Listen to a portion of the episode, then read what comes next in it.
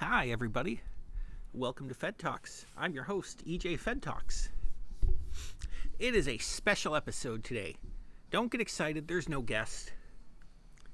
The special thing is, it's that time of year. That's right, it's Cranksgiving, which is the holiday that I celebrate on Thanksgiving, where I watch both Crank movies. Uh, so, what I'm going to do this year is I am going to watch Crank and record a commentary track, or a watch along, as they call it in podcasting sometimes, uh, as it plays. And you can either sync it up to your copy of Crank, or I will try to explain what's happening often enough that you're sort of aware of the Crank scenario. And I'm going to try to be entertaining for the 87 minute run tri- runtime of Crank. Uh, next year for Cranksgiving, I'll do Crank 2 High Voltage which, as you probably know, is the crazier and more fun of the two Crank movies, but that's only compared to, like, the first one only suffers in comparison to the second one because the first one is also great. Um, I was going to set it up, but how about if I just play the movie and I'll get set up in. I'll explain things while I talk because I'm already committing to talk for quite a while. So I'm pressing play movie at this moment.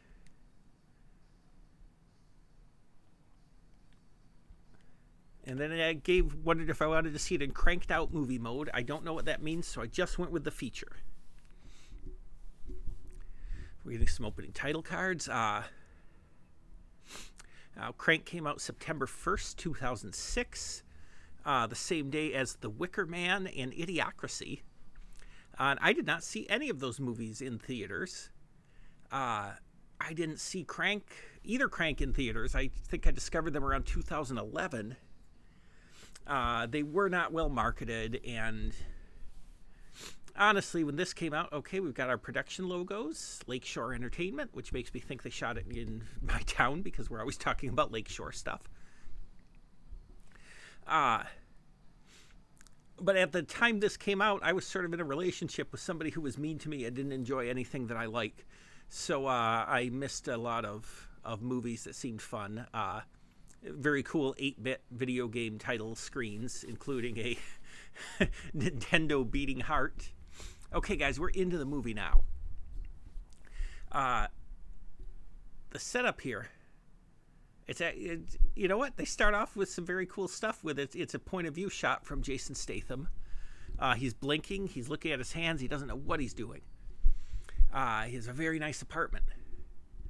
Now, Crank has one of the best setups I've ever seen in a movie because they don't fart around explaining who he is. I mean, we're going to learn that his character's name is Chev Chelios and he is uh, involved in crime to some extent.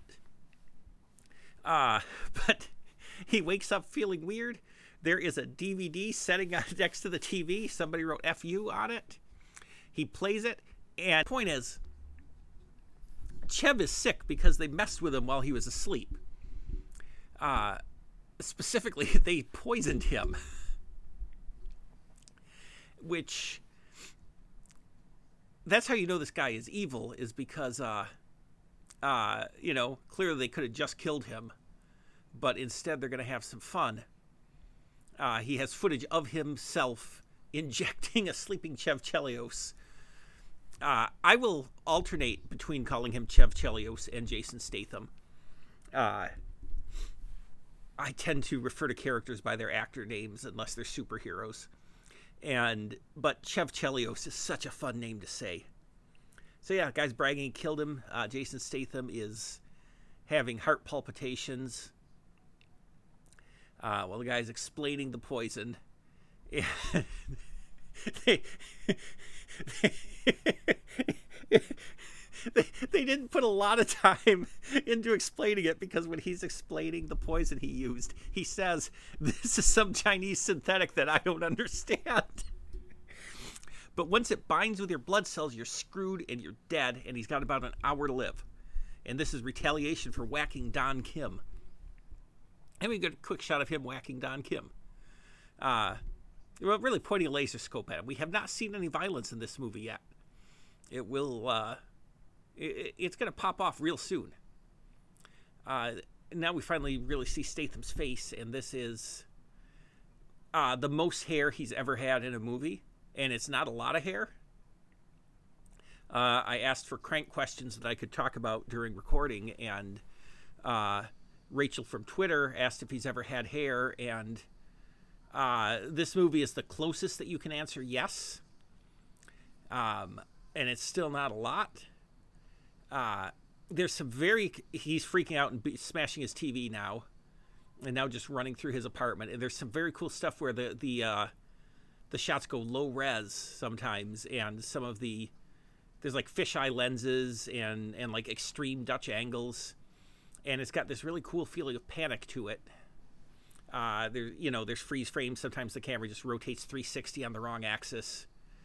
It's very fun to watch, you guys. This was it was he he got to his car. He's just going to drive because that will solve his poisoning problem. Uh, this movie cost 12 million to make, and it made 42 million, which is not huge, but it's a three and a half time return on your investment with a for a movie that had almost no advertising campaign.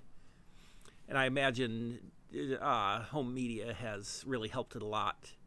But it's the kind of movie that doesn't get made now because people want to make a billion dollars, and making a modest thirty million is nothing.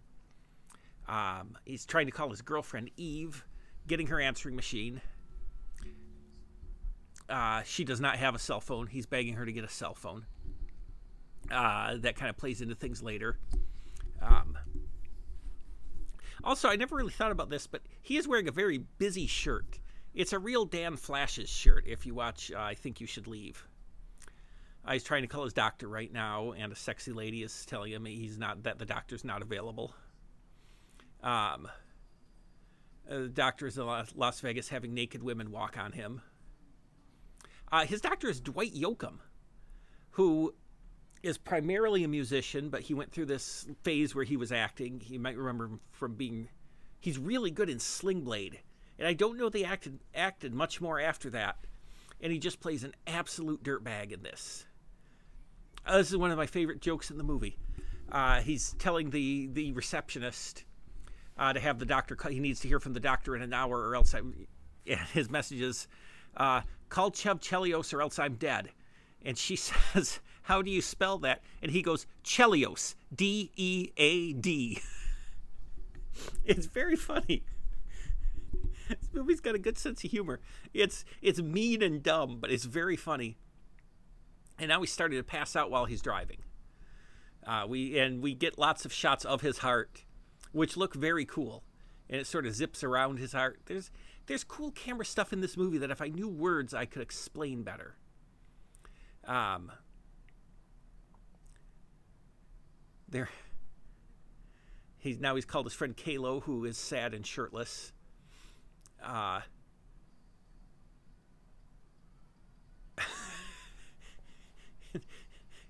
Kaylo's remembering his night, which seems to involve a lot of male and female strippers.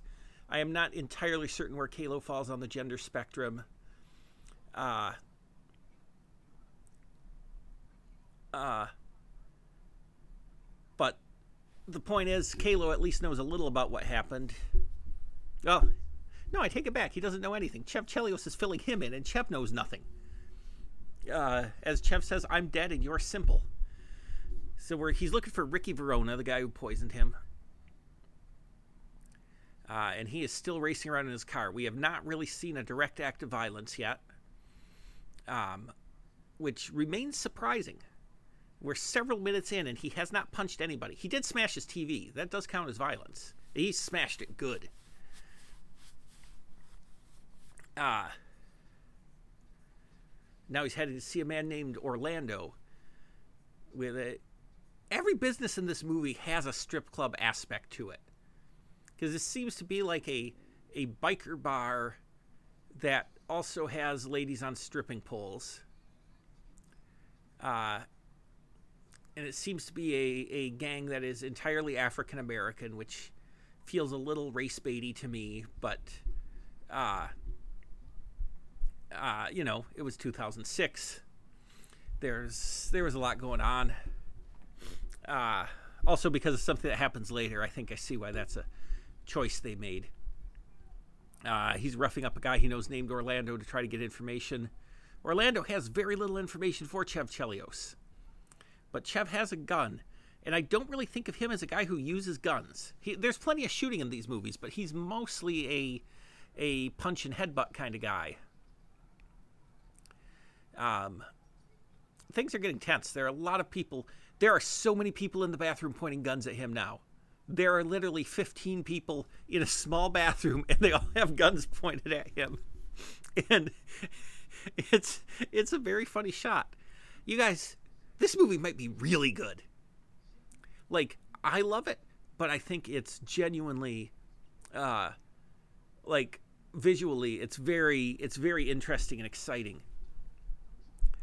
Um this is as I've mentioned on this show a lot in the past, I'm a big Jason Statham fan and uh I feel like I was kind of late to that party. Like I said, I think I didn't watch the Crank movies till like 2011, and then I watched every Jason Statham thing I could. Uh, and to this day, if he's in something, I will almost definitely watch it because even if something's kind of bad, he's at least fun. He's he's a fun actor. Uh, Orlando is giving Chev some information, mostly to the effect that he doesn't have much information.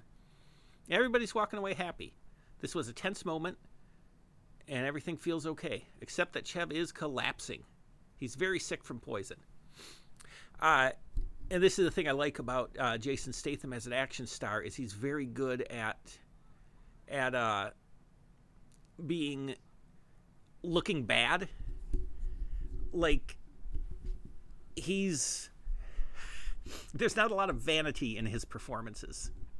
Okay, now he wants some cocaine so he can get uh get on his feet again. Yeah, and this just looks like the kind of trashy biker bar slash strip club where somebody's going to have cocaine. Um, he's paying for it like a good, good, uh, respectful customer, respectful cocaine customer. And uh, this is almost like a curb your enthusiasm bit. He spills it all over trying to get the bag open and he's just jamming individual crystals into his nose and mouth. this is a bit I forgot about. God, you guys, Crank is really good. All right, he's up and standing now thanks to the cocaine. Uh, this movie has great lessons uh, for all of us, frankly. Uh, I know what I'm going to do next time I think I've been poisoned. All right. Nope, the cocaine's not working. Guys, so now.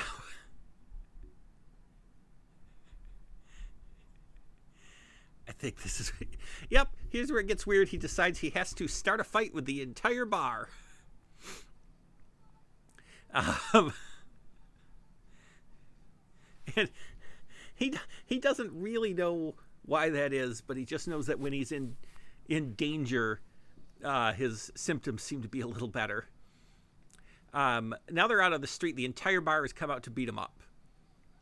Um, and he peels away in, in his car, driving very fast, and he seems to be feeling a little better for the moment. Uh, nobody seems happy with him. So far, nobody in this movie is excited about dealing with Chev. Now the doctor calls him, and no, sorry, it wasn't the doctor because he said doc, but I'm watching with the subtitles. He assumed it was his doctor. No, it's Ricky Verona. He's calling to taunt him. Uh, now it's important that uh, to note that you have Jason Statham, you have Dwight Yoakam, and a little later we'll see Amy Smart. Those are the only people in this movie you have ever seen before.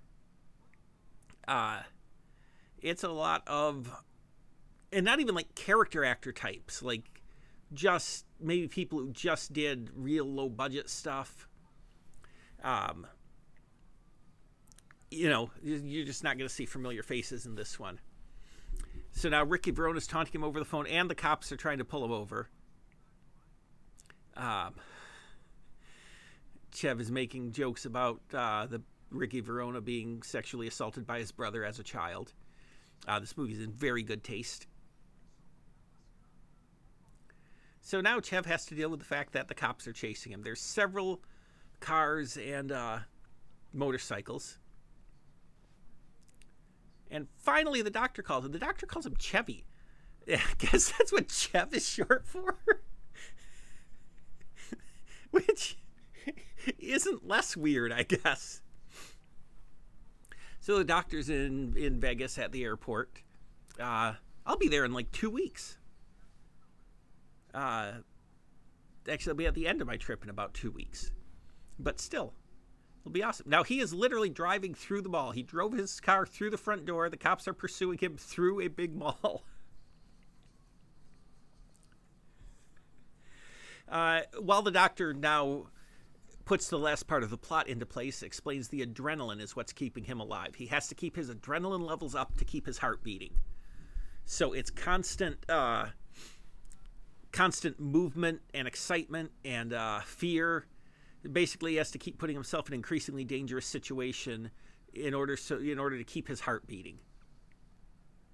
Uh, this driving the cars car chase through the mall scene is very good. Um, except then he he he flips the car and gets caught sideways on the escalator, and it's going up the escalator very slowly. It's wedged in there. You guys, this movie is amazing. It is. Oh man, I know I sometimes undersell it because I think the second one's much crazier, but this is amazing. So he's and there's no way all of the uh, these mall stores signed off on their their uh, logos appearing in the thing. Like, there's no way the good people at Mervyn's were were were, were asked about being in this movie, and they were like, "Cool." Uh, there's a neat thing where he's running through the halls, and sometimes you see the image of the person he's talking to on the phone on the wall. Uh, like I said, a lot of fun visual stuff. Now he's in a cab.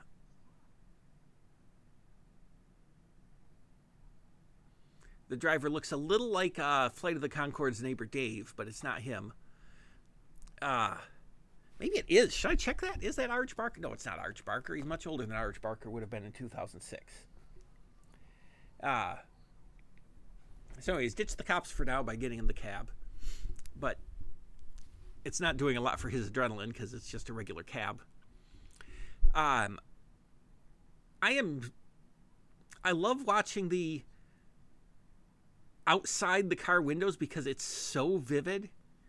Like I don't know what kind of crazy camera they use, but there's see I wish I knew stuff. I could fill time so much easier to talk about the techniques. But uh, uh, Brian Taylor, who is one of the writer directors on this, uh, it's actually uh, Mark Neveldine and Brian Taylor, and they made several movies together, and then split up. And Mark Neveldine married an actress and mostly got out of the business. Uh, but just a couple years ago, Brian Taylor was doing a show with uh, with Grant Morrison on Sci-Fi called Happy, which is about a uh, kind of a ex-cop slash dirtbag who's being chased by the mob and uh, trying to find a missing girl while her her imaginary friend tries to help him. And that did some amazing camera techniques, especially for a sci-fi show and you see a lot of a lot of the beginnings of it here. Like there's something about the way the camera speed is where it makes it look like he's moving inhumanly fast.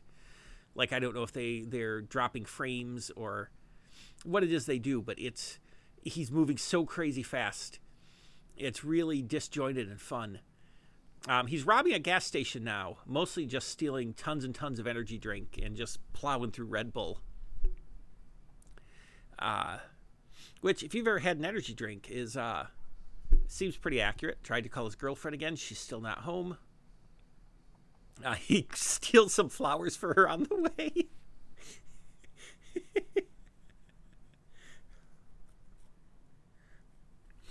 and he's got the cab taking him to Beverly Hills now while he is pounding dozens of energy beverages.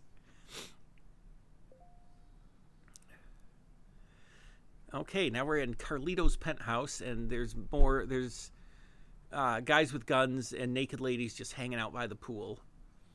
Uh,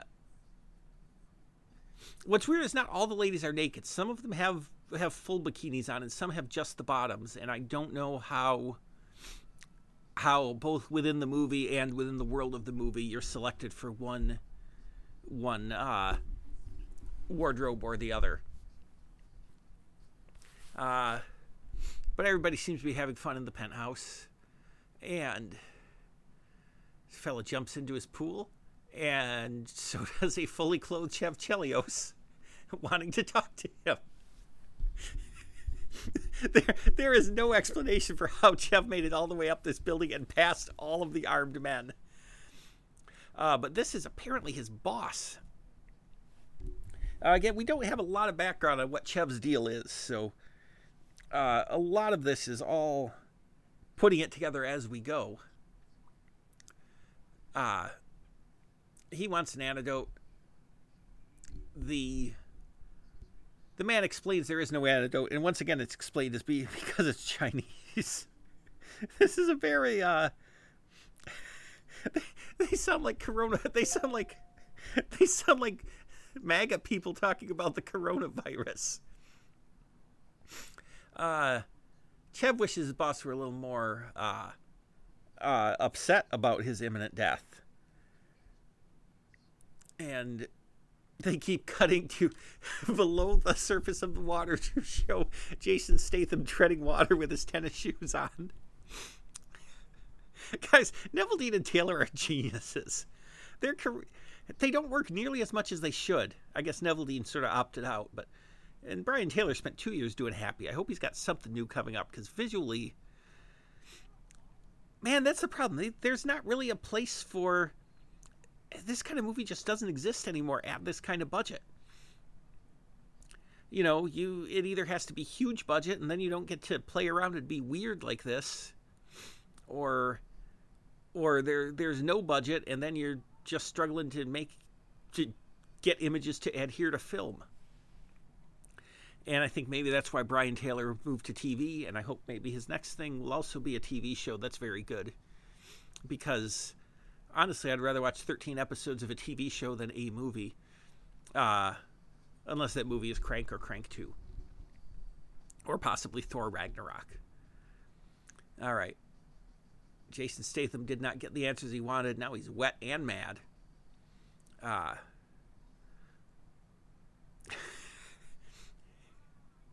and the guy won't let him in his cab when he's wet. Despite Chev paying him $200 to wait for three minutes.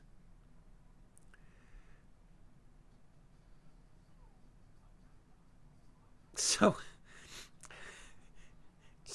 Chev knocks the guy to the ground, cab, and before he drives off, points at him and yells, Al Qaeda, Al Qaeda. And then the passerby just start beating the crap out of him which does does not sound funny and in fact sounds horrible but the execution of it is there's just this sort of knowing hammerheadedness about this movie that lets them i don't know it it, it doesn't play as offensively as it should when you think about it. Uh, now he's back on the phone with the doctor who's explaining how these drugs work and we're getting lots of shots of inside Jason Statham's body, including a quick X-ray of his skeleton. uh, the doctor recommends going to an emergency room to get epinephrine, uh, artificial adrenaline. A fifth of an injection will do. Uh, but Chev is is trying to drive fast and plow energy drinks, and all he got out of epinephrine was epi something.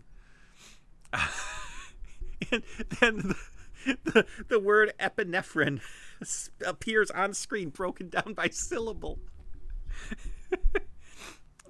Everything about this movie is great. Oh, they didn't. His now his friend Kaylo called for a second, and Kaylo appears in the rearview mirror while Chev is talking to him on the phone. It's God, the way they convey information in this movie is way smarter than it needs to be. Um, but Kaylo saw Ricky Verona's brother. So obviously that's where where Chev has to go now. Um, this ca- the camera is running either incredibly fast or incredibly slow because the the scene it looks like the opening to Kids in the Hall right now. I feel like they've used more cameras making this movie than they did for all of Avatar. All right, Chev is on the scene. Kaylo's showing him where uh, Ricky Verona's brother went. And look, if there haven't been enough fight scenes in this movie, there's really just been like, I mean, one fight scene and some beat ups, but uh, it's gonna pop off now because Ricky Verona's brother is sitting down to a nice lunch. Uh, sweaty and sickly Chev is walking, just staggers into a waitress and knocks her over.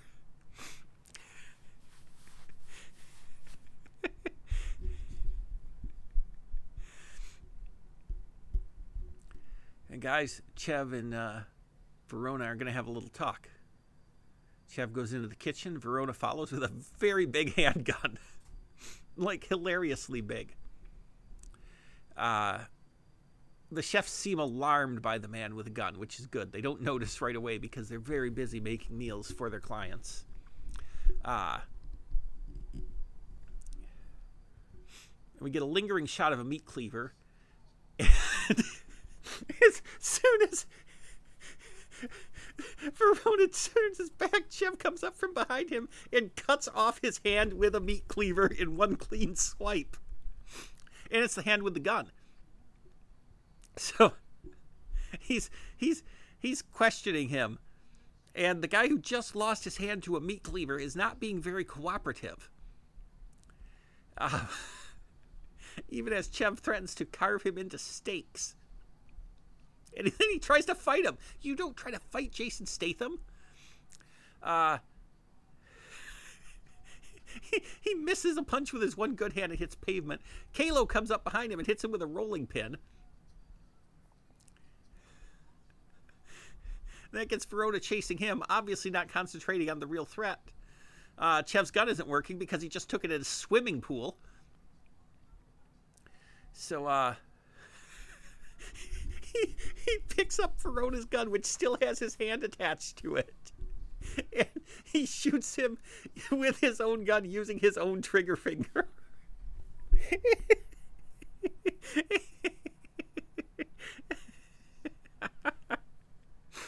so so that guy's dead. Oh my god. Uh, Chev peels the hand off and tosses it to Kaylo. He rifles through Verona's body, uh, finds his phone. It's a flip phone. It's 2006. Everybody's in there by their first name. You remember how that used to work. Um, Ricky Verona is feeding meat to his dog while he sits shirtless on the toilet. Um, oh, you know, he was he was getting he was getting what they call in the business a blumpkin. Uh, but also with his, with a free hand feeding beef to a dog. Um, honestly, Ricky Verona keeps busy. So we get some more. Uh, we get some more threatening. Uh, Ricky is very frustrated that uh, Jason Statham has not died yet. Um, God, I cannot get over his shirt. It seems to have like mini corkscrews all over it. Uh, but now here's where he's uh, telling Verona's brother's dad is using a gay slur. Uh, that does happen in these movies sometimes, partly because of you know they were made in 2006 by people who didn't seem super uh, uh, sensitive, and partly because everybody in these movies is a terrible person. Uh, I will say, from following Brian Taylor on Twitter, he definitely seems more, uh, more, uh, more, more empathetic than he was in 2006. Uh, he seems to be a good guy. He's a little. Uh, he's one of those people I don't understand who's loudly moderate. That always seems weird. It's is super excited about mostly keeping to the status quo, but you know, a vocal moderate Democrat is better than better than a lot of things you could be. Uh, Chev gets to the emergency room. He muscles an old man out of the way to get uh, get his epinephrine, which he does not remember the name of. He just knows it starts with E. The pharmacist is not interested in helping him until he explains he wants artificial adrenaline. He explains that to her. Uh, she does not take a lot of uh, uh, like she helps him figure out what he needs. She's not willing to help him, possibly because she is a medical professional, uh, and you can't just walk in and demand it. But a, a dirtbag points out to him that nasal spray has epinephrine in it, just enough to get him tweaked. So he steals about a dozen boxes of nasal spray while the pharmacist is calling security. And now he's just walking through the halls of the hospital, inhaling bottle after bottle of nasal spray. Uh, security has found him. So now the cops are chasing Chev Chelios again. Look, if he could explain to them that his his heart was going to explode, they'd probably cut him a break. Uh, possibly not, because there's probably like a dozen warrants out for him. Uh, he ducks into a, ho- in a hotel room. Guys, I'm falling apart. It's a hospital room. There is a very old man who may or may not be dead lying there. And it's this weirdly respectful moment where Chev is uh, checking out this guy and deciding his next move. And sure enough, the security guards follow him in.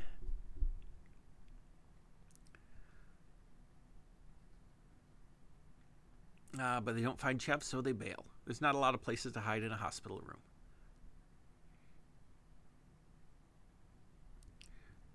And in fact, they don't show us where Chev hid. So, okay, well, you know what? He hid in the closet that they didn't check. so it's not. This sort of feels like a part where maybe they wrote themselves into a corner and ass screw it. Uh, he's now put on a hospital gown, so he's trying to pass unnoticed through the halls. But he does have a gun tucked under his arm, and he has his black tennis shoes on. And they spot him almost immediately. So now he's running in a hospital gown, which uh, the show I Brian Taylor's TV show he did, Happy. Uh, Chris Meloni plays the Jason Statham role, and he spends I think the first two episodes in a hospital gown. Um, uh, you know what? We're getting a lot of Statham butt. Uh, not a lot of crack, but a lot of cheek. Um, and now he's in the surprising guest appearance. I, for, I forgot there's a prominent name in here. Uh, Glenn Howerton, Dennis from It's Always Sunny in Philadelphia, plays an EMT. And uh, Chev is demanding adrenaline from him at gunpoint. And Dennis is rifling through the drawers of a crash cart while they're running down the halls with a coding patient. Everything about this is great. Now, this is 2006. Had Always Sunny even premiered by that point? I almost think it hadn't. We should we should look into this, right? I feel because that was 15 years ago. Although, you know, they are up to, uh, you know, approximately a million seasons of It's Always Sunny. Uh, 2005, so It's Always Sunny was on the air when this came out. Uh, so it's weird that they got Glenn Howerton to appear in this weird ass movie. Ah, but it's very funny. I love that guy. Uh, it's a little bit of a standoff, but Chev's got the adrenaline, and then he has he has Dennis. He wants Dennis to hit him with the defibrillator, and I am not sure that that would work, and I'm I I don't know what he thinks it will will accomplish because I feel like defibrillators don't really work the way they do on TV, but. he uses the defibrillator on him, and the shock knocks him across the room and into an elevator. So that lets Chev get away on an elevator. Um, and as soon as the elevator doors close, he collapses. He's the man is in clear distress. Won't somebody help Chev Chelios? And I think Jason Statham plays plays this weird vulnerability very well. Um, he is shooting up epinephrine now, and uh, what he doesn't remember, and that we might, is that the doctor told him a fifth of the syringe should be should be plenty, and he just does a full ass syringe right into his arm. He has done five times the necessary amount of epinephrine to keep him alive. Uh, and only then does he wonder how much he was supposed to use. Um, but another uh, uh, uh, Twitter Rachel, another Jason Statham question she had, and I think she was making fun of me, was she wondered if, if Statham should do a Jane Austen. And you know what? Honestly, wouldn't be the worst idea in the world. Like he does have a lot more range than you. He is running through the streets in his uh, hospital gown, just so fast because his heart is exploding. And it is just him running very fast. And you keep seeing him in different locations, indicating he's covering a lot of ground. Uh, but he's got a lot, lot of more range than actions than most action stars, uh, especially of earlier vintages. Uh, and he's he's done a few things that play a little closer to straight drama and I think his uh, he he makes uh, a lot of his movies better than than they need to be with his performance. Uh, the transporter, I think he really gives a lot of humanity to a character that does not have much humanity in the script. Um, and and he does a very funny parody of himself in Spy. Uh, but I think I, I could see him in sort of a period thing, and he's got sort of that great lower class British accent that I think uh, would work really well in that setting. Um, you know, he's maybe aged out of being the the romantic interest unless he becomes like dirtbag Colin Firth, but uh, I think he'd be a very good, uh, like a very good dad of a lower class kid. I would like to see that. Um, Anyway, he called the doctor. Doctor told him. Uh, doctor told needs to burn off this adrenaline, and also his. Uh, it's probably screwing up his sphincter. He stops at a outside a TV store in his hospital gown because people are gathered to watch the story about the man who's going on a rampage in Los Angeles. Uh, he has a visible erection because of the adrenaline through his hospital gown. And a pencil drawing of him appears on the screen. And one guy notices, but then also notices the boner and just looks away. Um, now he steals a gun off a motorcycle cop. Uh, you know what? Chev Chelios was was was cab before anybody, I think. He was just taunting taunting a motorcycle cop with his gun. He throws it and makes him run off to run to pick it up. And now a begowned Jason Statham is driving off in a police motorcycle. Actually, he's doing very slow donuts to taunt the cop who is hanging on to the back of it. Uh, and his his shoes are sparking. and I don't know why they do that, but it's so funny. And now he's driving off. He's he's hauling ass in his hospital gown. Uh looking a little bit out of it, which is not great for a man in his position.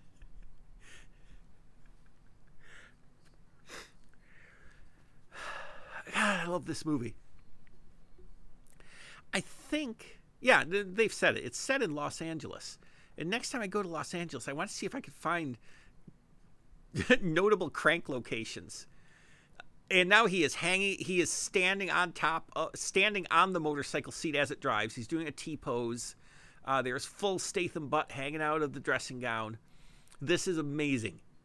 This is one of those scenes I, I don't remember when I remember the great parts about Crank, but it's happening and it's great. And then he runs right into a roadside cafe and takes a header into a table. This is the best movie.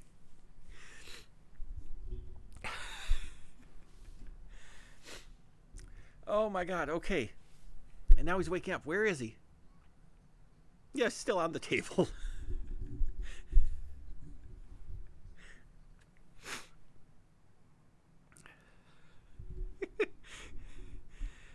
he finally reaches his girlfriend, uh, who is now she's she's in bed on the phone. Uh, his girlfriend is played by Amy Smart, who she's an actress you've seen. She's on, she's been in like everything. Uh, she was a very, very big early 2000s crush for EJ, uh, quite frankly. Uh, and Jason Statham is explaining to her that she is in a great deal of danger and he's going to come over and, and help. And she does not seem to believe him. But he's coming, he's going to get over there and he's going to save her uh, or protect her at any at any rate.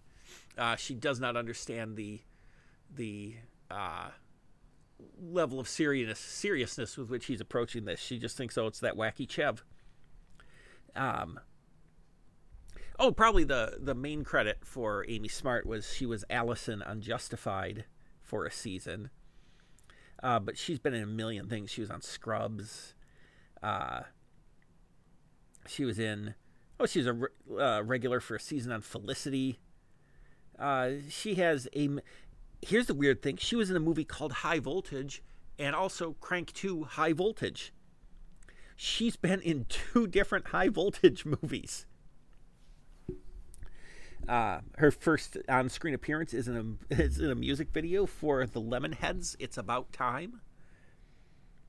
Uh, and then a mini series where she played girl number one in Seduced by Madness, the Diane Borchardt story. Uh, so that's our Amy Smart career retrospective. Uh, Chev shows up at her place and he's managed to get a tracksuit on. Uh, she's walking around in her underwear. Um, she does think he looks gross in a tracksuit. Which, I don't know, man. If I look like that in a tracksuit, that is all I would ever wear even if people thought I was a dirtbag, I'd be like, I don't know, man, I'm styling. Think what you want about me. Um, so he wants to take her away and get her to safety. She does not believe that she's in trouble. She wants him to change the clock on the microwave. because of daylight savings time. Which, you know what? Pretty relatable. Uh, he tells her he bought her flowers, but they got messed up on the way over, which technically is true. He did buy her flowers. He's trying. I think what I'm saying is Chev Chelios is the per- is the perfect boyfriend. Um, this is actually this is where I he's doing a good job here. He's really just trying to convince her to to listen to him without uh, uh, getting too too worked up, but also he's ready to collapse. And uh you know, it's kind of a perfect movie, frankly. His vision's going weird again. I like how they how they convey that things just start to look weird. Uh, the way the way images warp. Um, so he he needs he needs to get he needs to get his adrenaline up. So his he slams his hand in the waffle maker. He burns the hell out of his own hand to to get that adrenaline up. Uh, God. oh man, this movie's great. his his bird hand looks gnarly, by the way. Ah, now they're starting to have relationship troubles because he did yell at her because she's still not going very fast and he set his hand on fire to stay alive. And now we see gunmen out the window. Guys, it's going to get bad. So he's trying to get her out to the car in safety. Uh, she wants to go back. She goes back into the apartment to turn on the waffle maker. Look, this thing, this. If I ever tell you you need to get out of your apartment, I will reserve that for when something is incredibly important, and I just want you to believe me. I do not see myself getting emotionally close enough to most of you that that uh, uh, Rick, Ricky Verona would think you were worth threatening. But let's just keep that keep that in mind for the future. Um, she stops to answer a call, so he beats up one guy. he is he is trying to take out their attackers without her noticing because she clearly is not aware of what his actual job is. He he takes her purse and dumps the contents out on the ground and pretends it's an accident, which is very funny because while she's distracted, he is fighting a dude with a gun. Uh, oh, oh my god. Uh, he he managed the guy's trying to fire his fire, fire a shot and Chev is, jerks his hand way to the side So he ends up firing into a different window, shooting a parakeet and just obliterating it.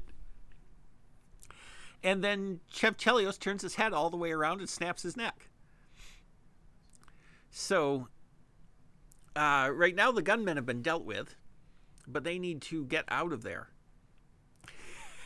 She wonders where his car is, and it cuts to a shot of the police motorcycle he was driving, which is on a sidewalk on fire.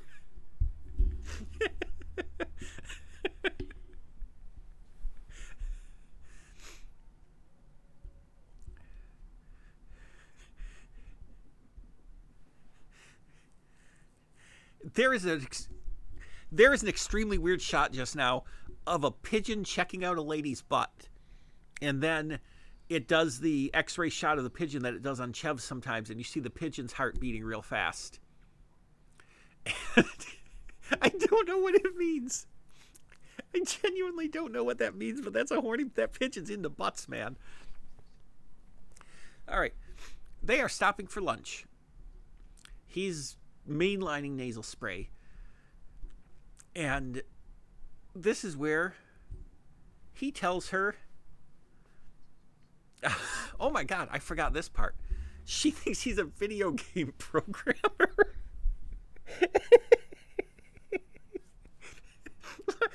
why would that why would that be your fake job, Chev Chelios? How do you think you can fake that? He explains he's actually a hitman for a major West Coast crime syndicate, and he killed the wrong guy. And it is 48 minutes into this movie's 86 minute runtime, and we are finally, finally establishing some key parts of the story, including what Chev Chelios does for a living. And uh,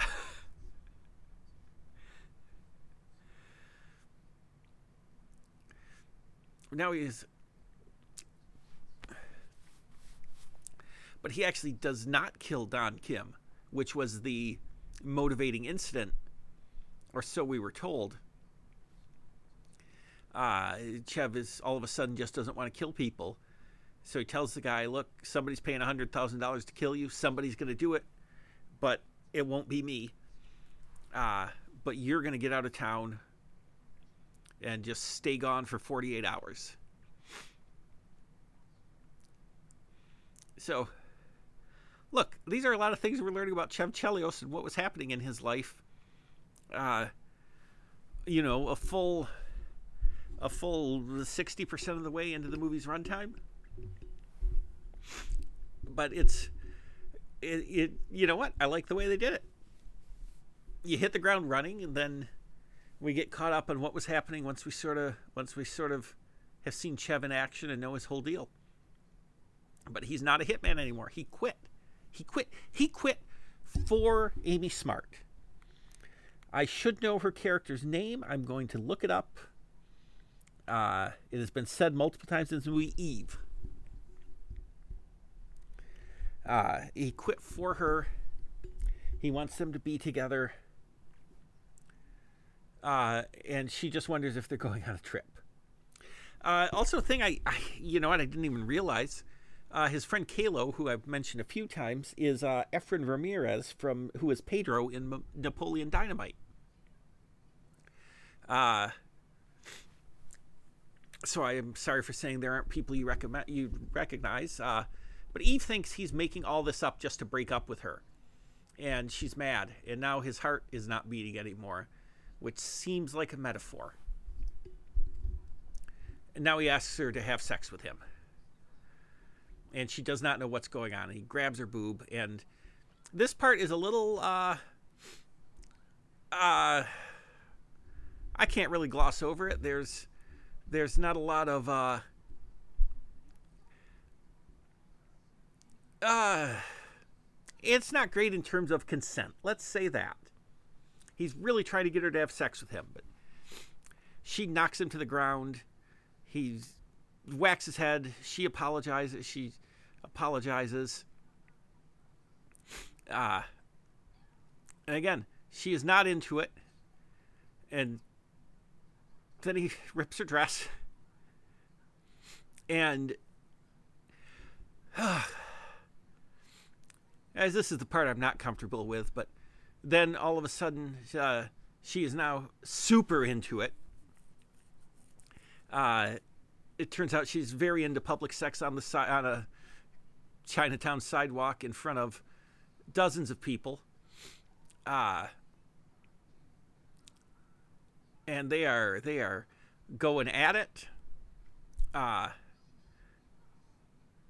he's having problems with his his erection, probably because he had that perma boner before, and she'd smack him on the face, telling him to get it up.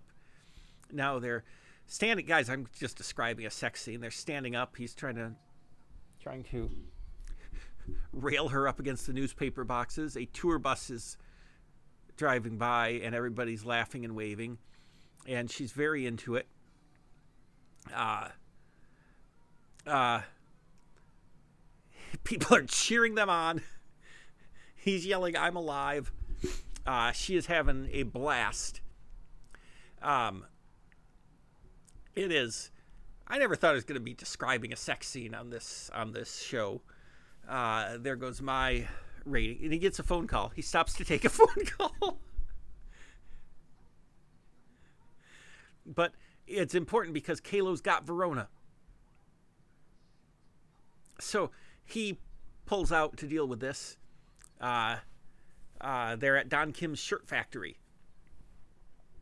So he's got to he has to go there. Uh, Amy Smart is very upset that they're not still having sex. Uh, but Chev has has to go. Um, and then she realizes that there are now about a hundred people looking at them, and she's had a boob out. Uh, it's a very weird sequence. Like I say, the the the way it begins is not is not great, but I don't know, the part where they're enjoying themselves is pretty hot. I'll be honest with you. Fine, okay, this sounded weird. Uh, now he's in a cab. Uh, uh, occasionally, words are appearing on the screen. The cabbie is offering him some sort of drug because he thinks he's a crackhead and he's just trying to help him get right. The cabbie is bragging about his big muscles. And, uh, but he does have access to some kind of crazy drug that appears that is poss- that is both Haitian and plant based and apparently hardcore. And Chev's vision is going weird, so you know this wasn't good. Um, he said it tastes like ass. The guy, then his cabbie calls him the devil. Every interaction in this movie is so weird. Um, but Chev looks like he's passing out, which is a bad sign. He sees a little kid looking at him from another car, but I think it's supposed to indicate that he's seeing a young version of himself because they're in a very old car. Look, I can't unpack all of the layers of Crank. Uh, meanwhile, Kaylo or Ricky Verona's fixing to kill Kaylo. They are they're hanging him from the ceiling. He's got a bag around his head. Uh, they are suffocating him while hanging him, which seems like like overkill in a literal sense. Uh, they use Google Maps a lot in this movie, just to show where things are in relation to one another. It's pretty funny. And sometimes it starts out with an actual view of the Earth, and then zooms in to show you a three block difference. But the point is, we've reached Don Kim's shirt factory.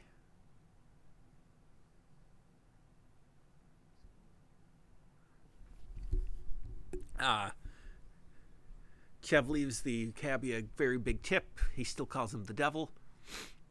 Uh, I mean, probably not wrong. It still seems uh, a little ingracious, I suppose. Uh,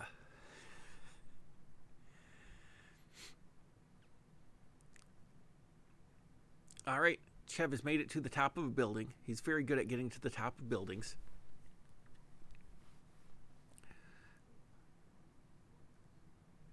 There's there there's one man there who's very upset that people don't think he's doing his job, and he's doing his job. He seems kind of happy to see Chev Chelios.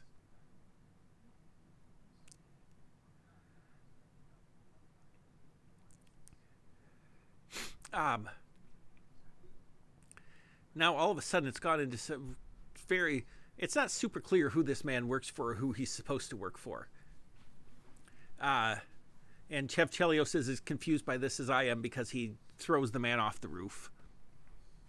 And then he heads downstairs. I think one of the hitmen, one of the guys working for Ricky right now is uh was Weasel on Veronica Mars.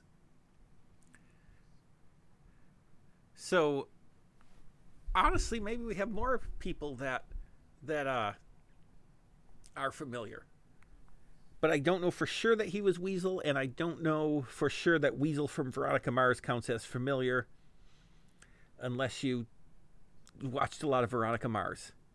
Because I feel like he did not really stick around.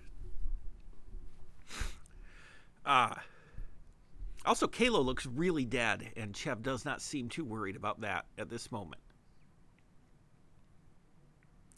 Okay, so these guys here are not Verona's men they are working for Chev's boss, and uh, they say they're going to talk, take care of Verona, but Chev needs to just stay out of it and go lie down and die.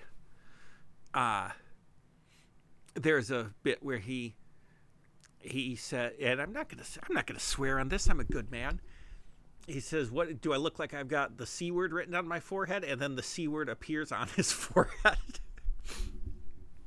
uh, so, everybody in this scene seems to be comfortable with uh, with Chev uh, just dying and having it be done with. But then Eve shows up at the shirt factory in the elevator. Everybody gets distracted enough for Chev to just start shooting people. Um, somebody accidentally shoots Kaylo, who is very dead already, and Chev is now using his friend, his friend's corpse as a human shield. Uh, you know, just to get over to Amy Smart. And oh no, Chev got shot. She got shot in the butt. Which, honestly, if you're to get shot in this movie, your butt is where you're to take the hit. I think we've proven that. Uh, and this is still a shirt factory, so there are people, people putting together, like sewing, while all this gunfire is happening, uh, the foreman yells at them, and uh, Amy Smart just reminds him that her boyfriend kills people, and he kind of steps back.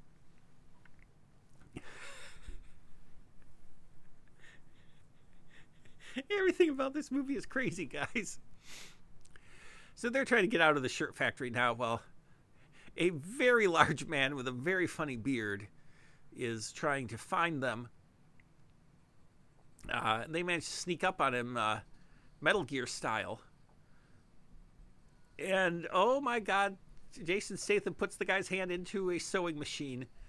And I feel like a, a sewing machine should have some sort of safety device on it that would prevent you from doing that much damage to a hand because it it just rips it up. Guys, that hand is it's real gross. Uh they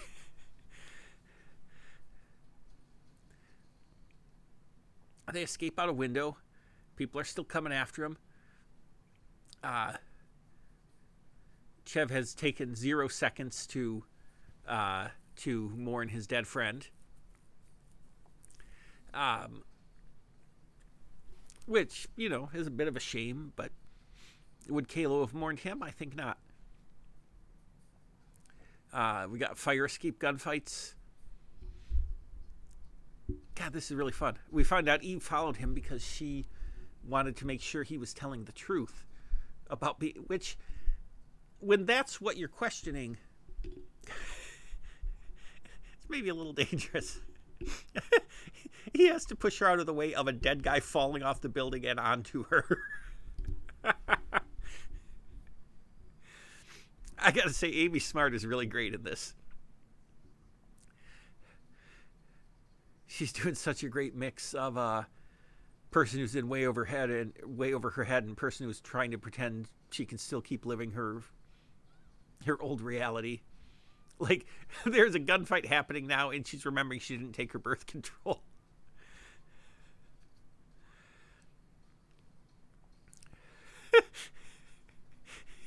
They're trying to get away, so Chev puts her in her car through the window. Like, just picks her up like a plank and slides her in.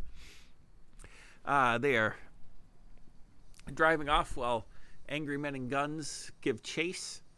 It's a very Grand Theft Auto sequence. Uh,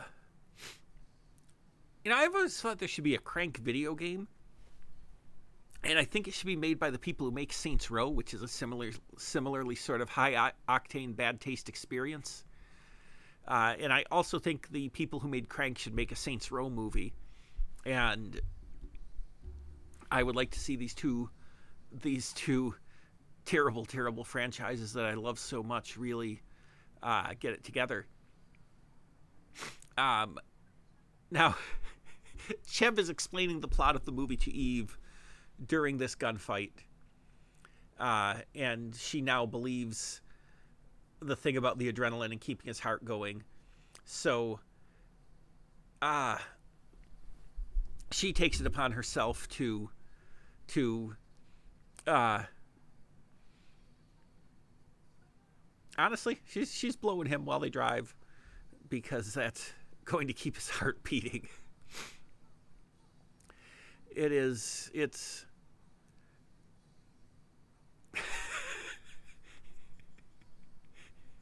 As Tim Gunn would say, I'm concerned about the taste levels. And every time she comes up, he tells her to stay down, which is really so she doesn't get shot, but it also seems like he's very into it. Uh, he shot a car so bad it flipped over. Ah. Uh,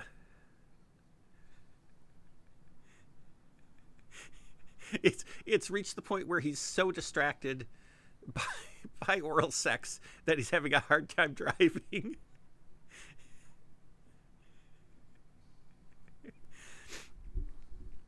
uh apparently she didn't finish because she doesn't want him to fall asleep like he always does. So we've learned that about their relationship. Uh, the last car pursuing them crashed. he gets out, just start, just walks up to the car and just starts shooting. And it looks like everybody is dead. So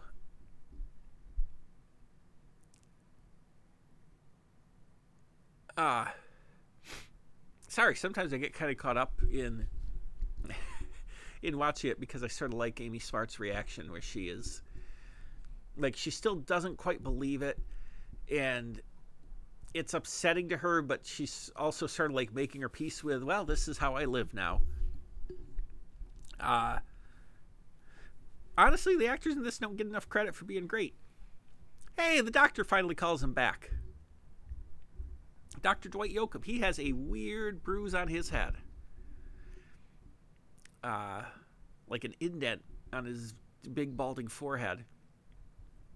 And I'm very afraid of going bald because I'm clumsy and I know my head is marked with bruises and divots and weird little cuts.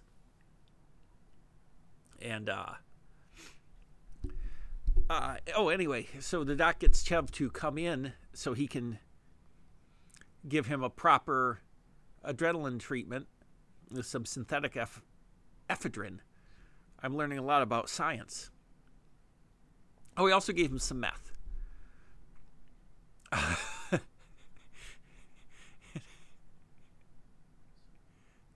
but the the poison the poison's still in his system uh, he's he's not fixed.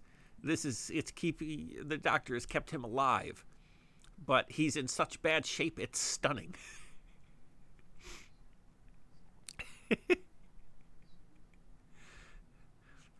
Poor guy. So the doctor's basically giving him a competing uh, chemical that will push the poison out of his receptors, but it's a temporary fix, and when it runs out, uh, Chev's dead.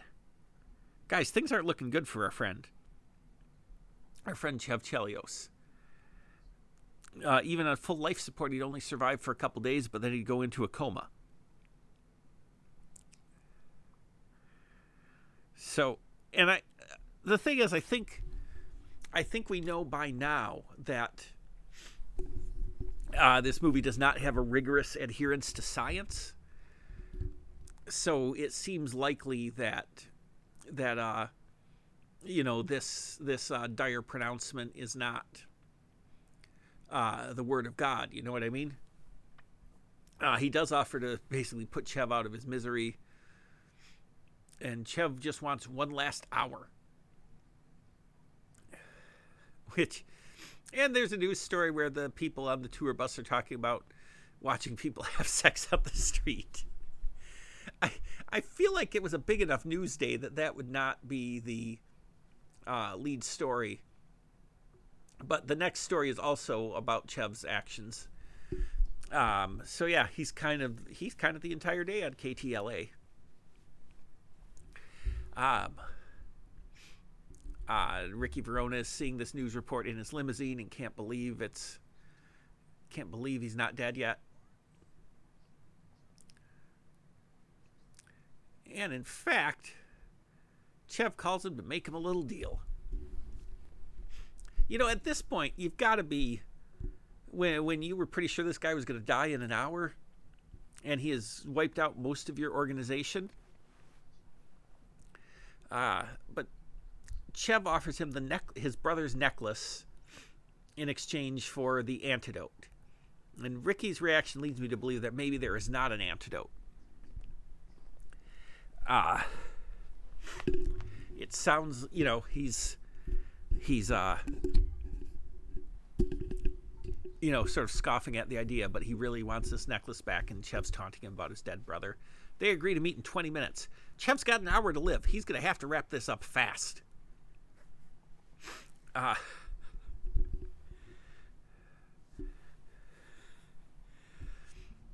so you know what? We got some more cool shots. Again, I wish I knew more about cameras. There's now Jason Statham is walking down the street as the coolest guy you have ever seen.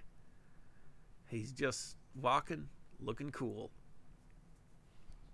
Uh, and he's like going over his last conversation with Amy Smart in his head uh, that he's going to make a deal for the antidote. And I don't even know that he believes there's an antidote, but he's reassuring her.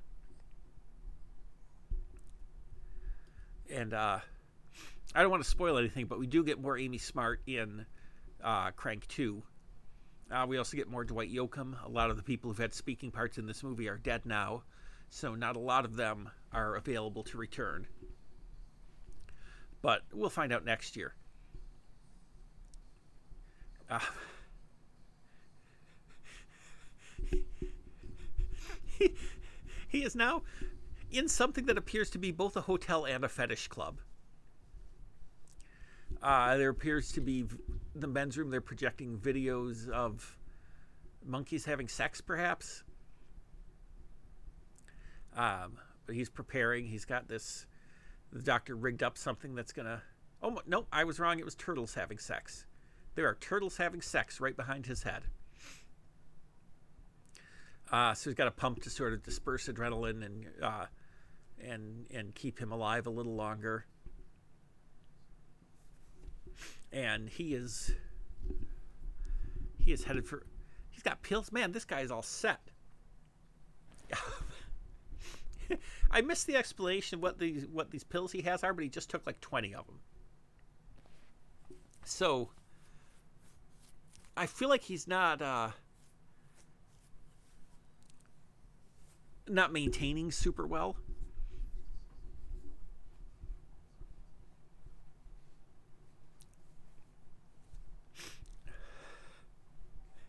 he is he is hallucinating that a man in the elevator with him is his mother.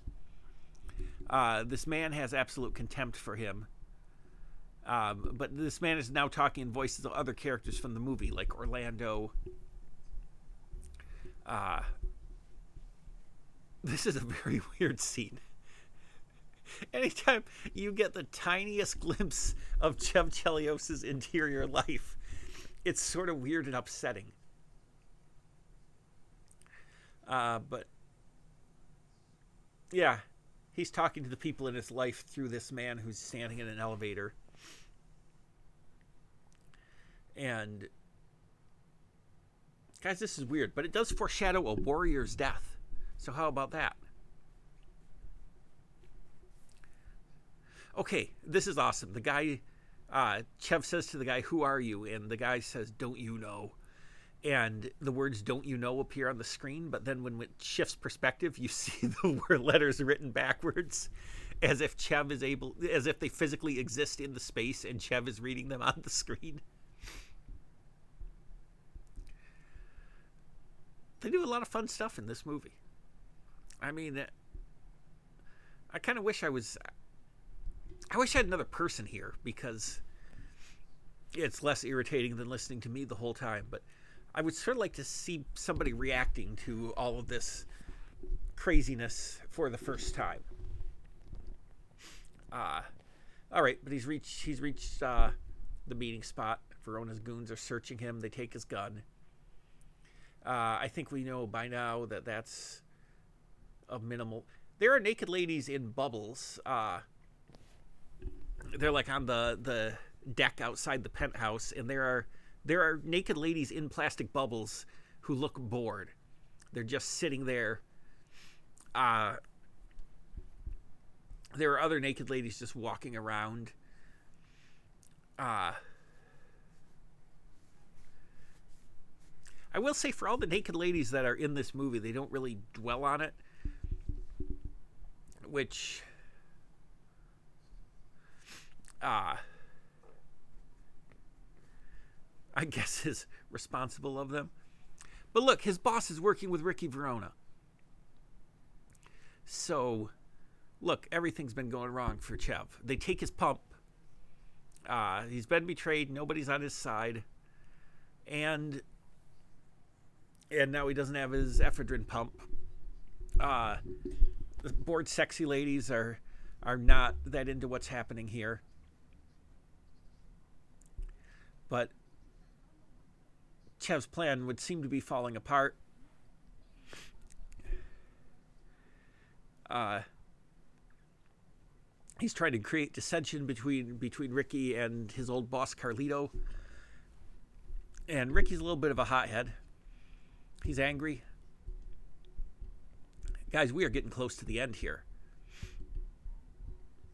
Uh, it turns out there's a whole complicated plan uh, where these guys have been working together the whole time, and they wanted to take out both Don Kim and Chev Chelios.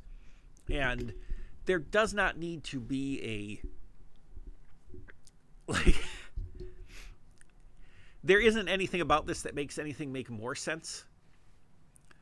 Uh but if they need to give people motivations at the end, that's fine. It ties it up a little nicer. He is now uh, Chev is now pointing a finger gun at everybody, and they keep backing off when he points to them, uh, as if he might be able to shoot them with his finger. And then he does.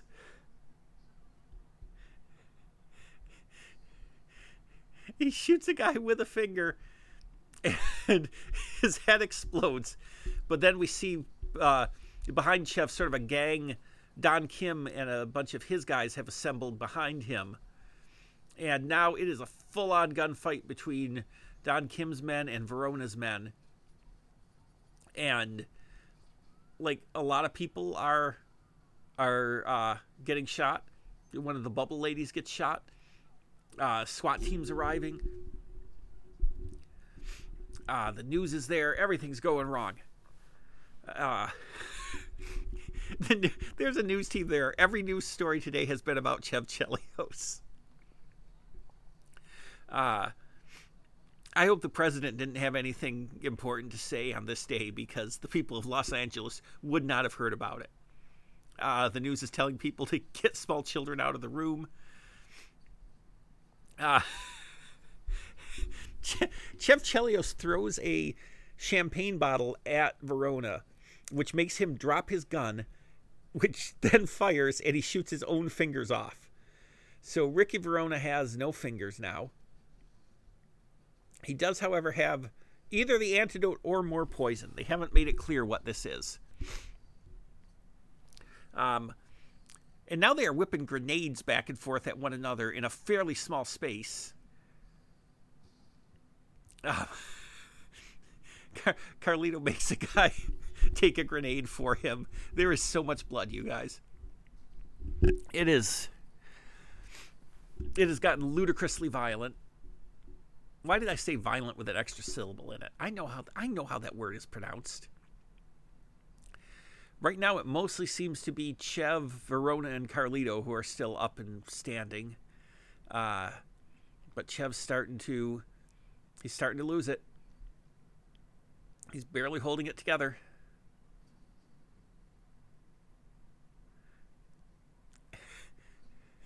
There, there are a bunch of, and I say this without racist implications. There are lawn jockeys lined up, uh, but they are they are very specifically not the racist lawn jockeys. They are images of, they are plaster jockeys, uh, but they are white. Uh, you know, if you're old enough, you knew somebody who had a lawn jockey. It was bad, and. Carlito keeps hiding behind them, and Chev keeps shooting off jockey statues' heads. Um, he's chasing them. They've somehow gotten higher than the penthouse. Uh, Carlito's trying to get to a helicopter. Chev is right behind him. He is not having it.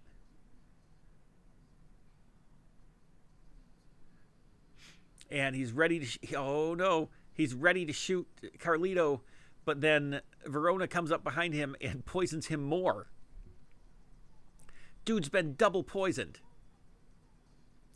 So then Verona shoots Carlito. So Chev's all the way poisoned. Carlito is dead. Verona gets on the helicopter. It is. Guys, things are a mess. Uh, it doesn't. Ricky Verona is going to get away, which is the frustrating thing about all this. We've been through we've been through all of this and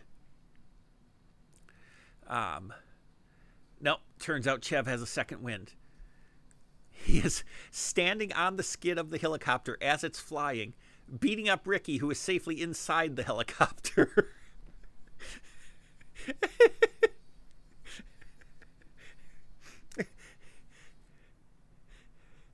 He's also extremely poisoned. But, yep, they are having a fight scene with one man inside a helicopter and one man outside. Uh, uh, Chev is now dangling. He doesn't even have his feet on the skid. It's now people on the street are just watching watching this helicopter fight. This movie's amazing. And you know what? Verona clearly has the upper hand, what with having a seat on the helicopter and not being double poisoned. Um, but nope, Chev manages to deck him, gets inside the helicopter, and oh, they are up so high. He Chev hurls them both out of the helicopter into free fall. They are both plummeting in a in a shot that sometimes looks really good and sometimes is very obviously green screened. Uh, but on the budget they had, they you can understand. But this Chev strangles Ricky to death on the way down. so they've still got hundreds of feet to fall, and Ricky's dead. Chev is plummeting. He calls Eve on his way down. This is rad. I actually I, I love this. He's leaving her a message on her answering machine as he's in free fall. And here's what he says Hey, doll. Looks like I let you down again.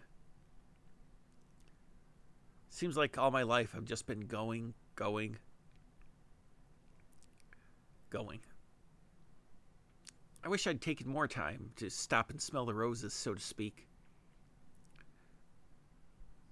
Well, I guess it's too late for that now.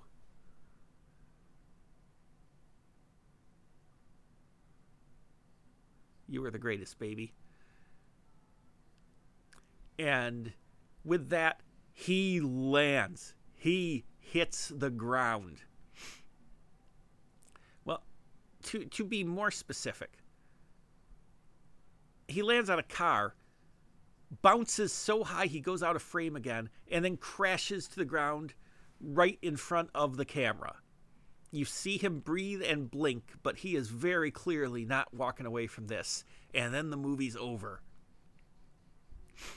Uh the a funny thing I didn't say because I like his his last speech so much is when it cuts to the answering machine and you hear what is being recorded. It's just the whoosh of wind.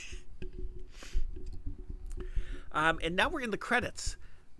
But I'm staying with you because, like a Marvel movie, we're getting a post credit scene. Uh, speaking of Marvel, should Jason Statham be in a Marvel movie? Yes, absolutely. Uh, he was almost there was a rumor at least that he was going to be Bullseye in the Netflix Daredevil show. And then that didn't happen, but that's such perfect casting that if he he should 100% do Bullseye, uh, kind of the main Daredevil villain. He's a he's a Jason Statham type. Um, so I would 100% uh, uh, support that. Um, I'm trying to think if there would be another good choice. There's it'd be fun to have him as a hero. I just don't know who who he really fits. Uh, there's kind of a fun dirtbag character called the Captain, but uh, who would actually be good for him. But that was a character created by Warren Ellis, who's turned out to be a complete creep who was grooming underage girls. And uh, honestly, I'd I don't want to see that guy getting uh, I don't want to see that guy getting royalties for his characters. So screw off. Make up somebody similar to that character. Jason Statham can play him. Uh, now, in the so far in the credits, they've been done like high speed montages of scenes from from the movie, but they do a cool the the almost assassination of Don Kim, which we saw twice.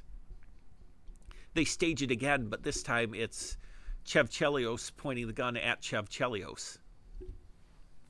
Ah, because it's art. There's a lot of levels here, guys. Um, now, this is the thing I've never noticed before, and maybe it's common, but uh, Neveldine and Taylor, the directors, are also credited as camera operators. And I, I don't know if that's common. I don't think, like, I can't imagine, like, Steven Spielberg is actually physically manning a camera. I think he's probably watching watching it, but I don't I don't know. Maybe. Look, I, there's a lot I don't know about directing or cameras and that's come up a lot in the course of this commentary. But we're we're learning together. Ah. Look, this was a lot of fun. I'm, it's not done until we get the post credits scene where Nick Fury uh, asks Chev Chelios' corpse to join the Avengers. But this movie is it's it's so much fun. I will admit it is dumb. It is mean spirited it has some uh, some ill-considered bits that I'd like to think in in uh, 2021, uh, Neveldine and or Taylor have looked back on and said, hey, maybe we should have done this differently. And it doesn't really play as play the way we wanted it to, but it's such a it's such a scrappy, weird little ah. It's these guys trying to make the craziest movie they could and seemingly acting on every impulse they had, and that makes it so much fun to watch. Uh, like I said, I, I, I think the second one is is better, and it's got some much weirder stuff. But uh, when I sort of uh, just taking this on its own, it's so much fun like if there wasn't a Crank two, you, Crank Crank would be a uh, just absolute standout in the Jason Statham oeuvre. Uh, if you'd like more Jason Statham, obviously there's a second Crank movie. Uh, the first two Transporter movies are very good. Uh, the third one, not so much. Uh, the third one has a different director, and he's not very good.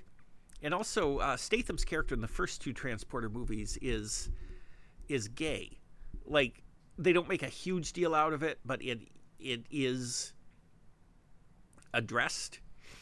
And the director of the third movie seemingly did not know that, and Statham was so punched out of when working with that guy seemingly that even he didn't bother to correct anything uh, that feels like a real paycheck movie for him. Uh, Spy is a very good uh, comedy. He has a small role in it, but it's everything he does is hilarious. Um, the Meg is dumb and not that good, but it's super fun to watch. Jason Statham versus a giant shark. Uh, the Italian Job is sort of top level the recent Wrath of Man I really like. It's maybe my favorite of the the Guy Ritchie, Jason Statham movies, and I know Guy Ritchie's the one who put him on the map. I'm just not a huge Guy Ritchie fan, but uh, Wrath of Man really worked in a way that some of his others haven't for me. Uh, okay, movie's over, or is it? Well, that's the Lionsgate title card. It must be done. There's a quick 8-bit video game scene of of Nintendo Chev Chelios killing people until his heart explodes.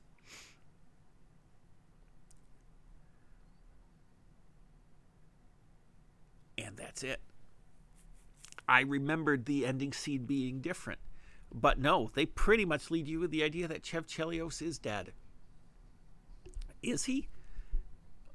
We'll find out next year in a next Cranksgiving with the Crank 2 high voltage commentary. Which, not to spoil anything, but it does have a scene of a kaiju version, of Chev Chelios. Um, hey, this was fun. I hope uh, I hope you enjoyed it. I know I ended up just talking about what was on screen quite a bit, but I wanted something you could listen to without see when I listen to podcasts, I'm mostly at work. So if I listen to a watch along, I will never be watching along. So I sort of appreciate a kind of commentary on what is happening uh, and reactions to it, just so I can sort of uh, have it as a standalone rather than a a uh, an additive to the experience. But we'll see. I had fun. I enjoyed watching Crank. Uh, I managed to get through the whole thing without audio flubs or needing to use the bathroom because I can't really pause when I do a when I do a watch along. Um, this has already been this has been a very long episode without a guest, so you've been stuck with my voice this whole time. So uh, I'll just remind you to uh, check out our sponsor, teesbysummer.com.